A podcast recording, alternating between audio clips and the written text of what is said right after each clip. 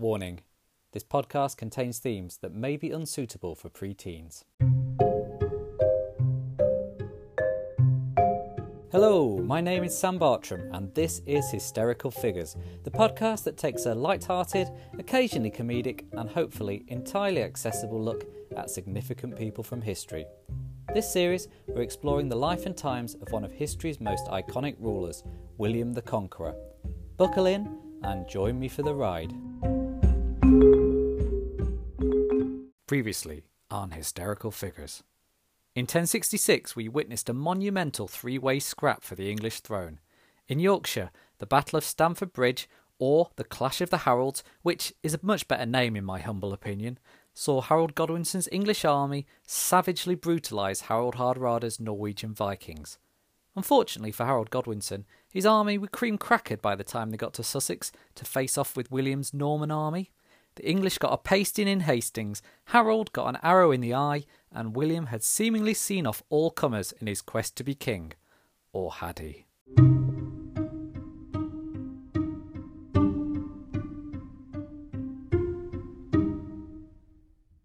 Episode 5 Rebellions, Revolts, and Royal Retribution. Ah, there's nothing quite like that feeling when you've just won a battle.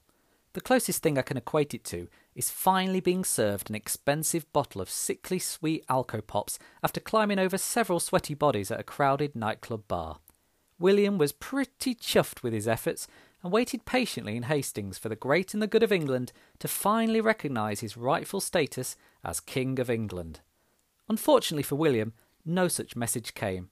Instead, after seeing King Harold die in battle, the great and the good of England were now backing a different horse in the shape of the great nephew of Edward the Confessor, Edgar Etheling, who they hastily installed as king. Basically, the English were so determined to avoid having to bow down before a Frenchman, they pinned their hopes on the last surviving member of the House of Wessex. However, Edgar was only a teenager, and though the English ruling class preferred him to William as their king, if push came to shove, would they be prepared to fight for him? William waited in Hastings for a week. His patience had worn extremely thin, and he was now properly miffed. He decided enough was enough and moved on to Plan B, which entailed unleashing merry hell on the southeast of England. William and his troops burnt and pillaged their way from village to village, town to town, county to county, taking no mercy on anyone who got in their way. The only resistance they faced was not from opposition forces, but from eating some dodgy food in Dover, where a number of William's men got the shits and died. To be fair, that's what eating the breakfast in a two star hotel in Dover will do to you. The Normans carried on to London, continuing to leave untold devastation in their wake. Strangely enough, one by one, the earls and landowners that had supported Edgar started to desert like scaredy cats, leaving Edgar with no choice but to concede to William and recognise him as king. Finally, William had done it. He was King of England. By the power of Grayskull, he had done it. William's coronation was to take place on Christmas Day, 1066, to conclude what had been a fabulous year for him. Unfortunately, to say that his coronation day didn't quite go to plan is somewhat of an understatement. In fact, if it had been a scene from Naked Gun, it would have been cut out for being too ridiculous. The ceremony took place at Westminster Abbey and started in fairly mundane fashion until the watching audience were asked whether they would accept William as king. The crowd gave a loud shout of approval Hell yeah! Or the medieval equivalent.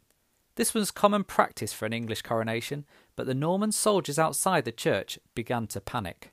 What are these English people shouting? What is going on?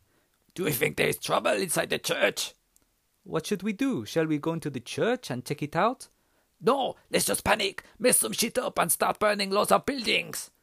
Uh, okay. Why? I don't know, just do it! Ah! And that is exactly what happened. We'll never know quite why the Norman soldiers reacted in this way, but they did. When the crowd inside the church saw and smelt the smoke and realised that virtually the whole of Westminster was on fire, they legged it from the church, some to try and put the fires out, and others to see what they could nick from the buildings amidst all the panic. William was left inside the church with only the clergyman carrying out the ceremony for company. The ceremony was concluded in an atmosphere of complete terror, with both William and the clergyman visibly shaking.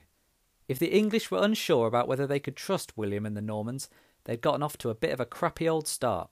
The suspicion around William grew, as his first action as king was to divide most of the booty stolen from his road trip of terror around southeast England between his military leaders, the monasteries of Normandy, and his old mate, Pope Alexander II.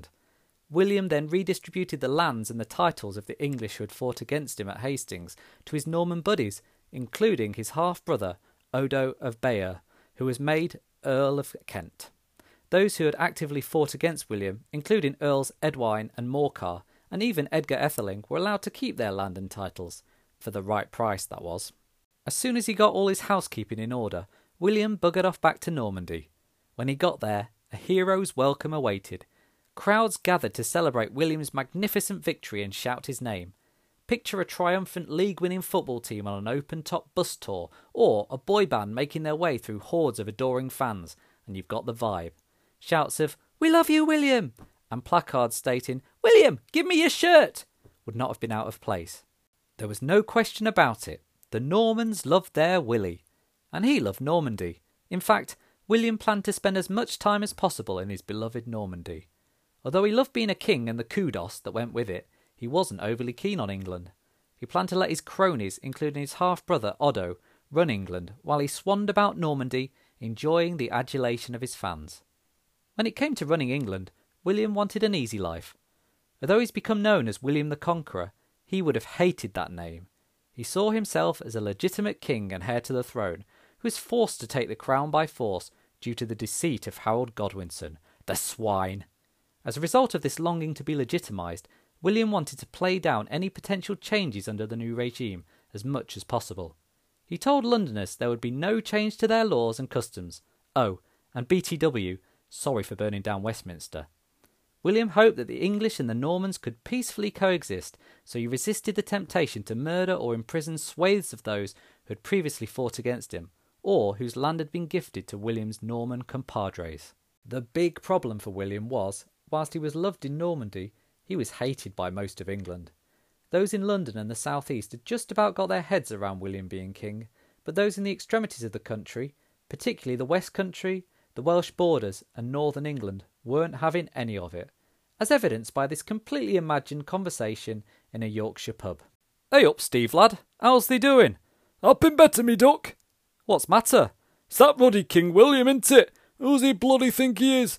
Coming over here with his fancy French ways, taking over land and giving it to all his fancy French mates. Takes bloody piss that. If he thinks we're all just going to do what he says, he's got another bloody thing coming. I know what he's saying, Steve, but at least he ain't just killed everyone. He's trying to keep the peace. That's bloody worse. At least you know where you stood with King Canute. If he didn't like you, he'd just bloody finish you off. The way that William's going, he's going to have enemies all over the shop. Storing up trouble, I tell thee. Bloody French. Shouldn't be allowed. I blame those bloody Brussels bureaucrats, straightening bananas and stuff. Don't even get me started on immigrants. Steve, it's 1067. Oh, sorry, Darren. It just boils me blood. Barnt'll sort you out, lad. What you drinking? Mine's a black sheep, real ale, of that bloody French lager. Oh, sorry, I'm off again. Cheers, Darren. This was William's problem. He was aiming for something that was probably unachievable. Like it or not, he was a conqueror and was seen by the English as such. Very much like John Lennon and Yoko Ono, the sort of peace he'd hoped for was unrealistic. He'd have been better off killing or locking up his enemies and their whole families. Instead, by sparing them, he was building up a whole bunch of angry, powerful enemies with nothing to lose, and like punch drunk boxers behind on the judges' scorecards, they were going to come out swinging. Over the next few years, William would have to spend an awful lot longer in England than he wanted to, attempting to quash rebellion after rebellion. You're listening to Rebel Radio 106.7 FM. This is the only chart that counts as we count down the top five rebellions of the early Norman era. In at number 5, a cheeky little pop number, the 1067 uprisings in Kent and the Welsh borders. Quashed easily by William's men whilst William was in Normandy, these were no great bother for the Normans. In at number 4, it's a little bit country, or West Country to be precise the 1068 West Country Rebellion, led by King Harold's mother Gytha and the surviving Godwins. This was a tasty number, crushed by William and his men after laying siege to Exeter. This week's number three, a bit of Northern Soul with Edgar, Edwin, and Morcar.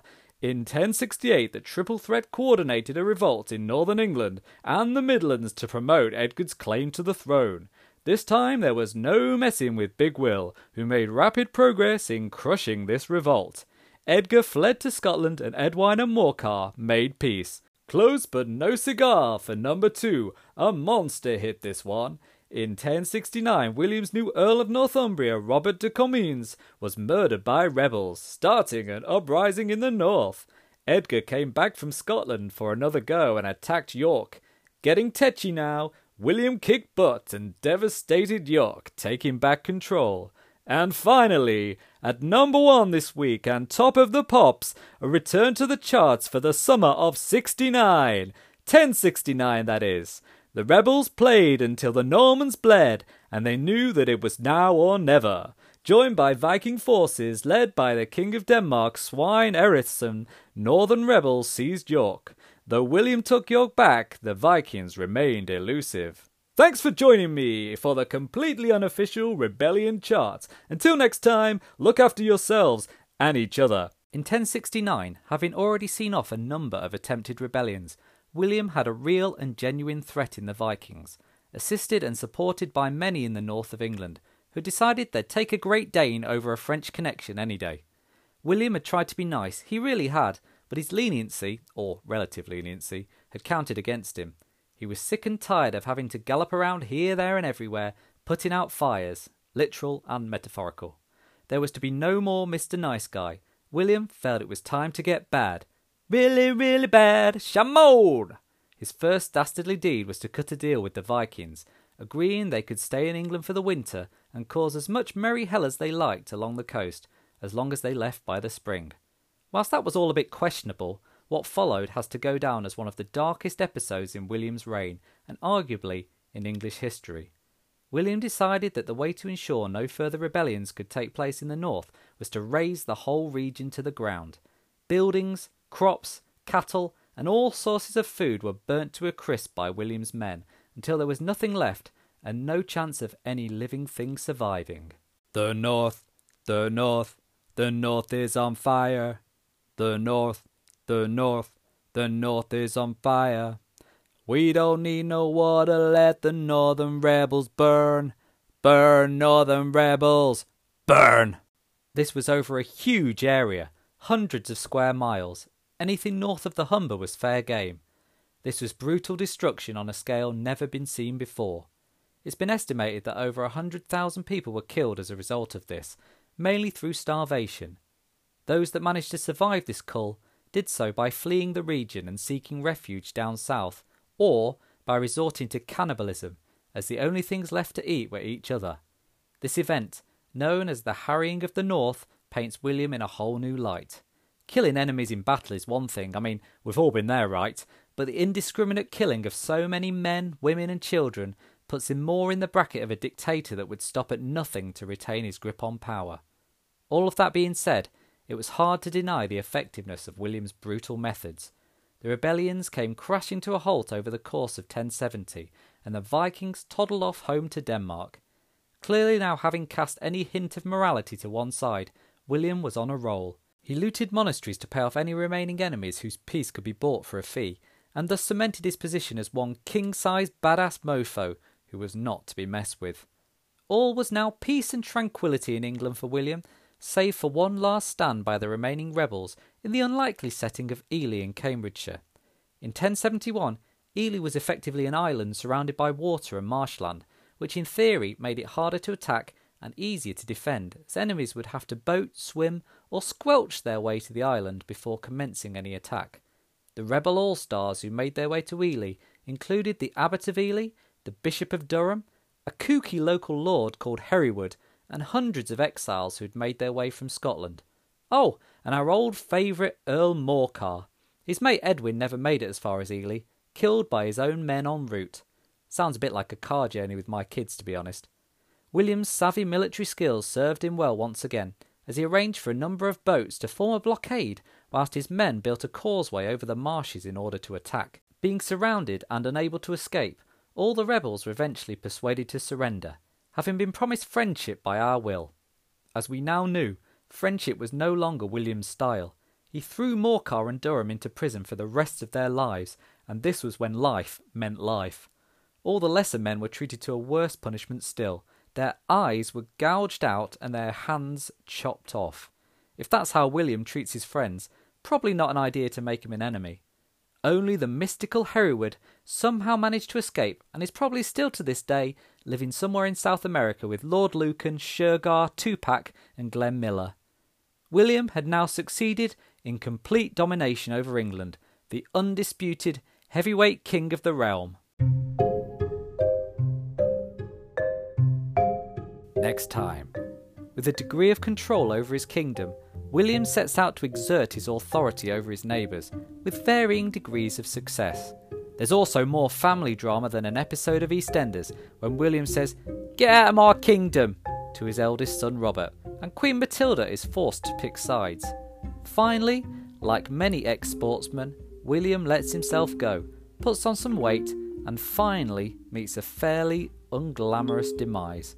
All in episode 6 of Hysterical Figures William the Conqueror.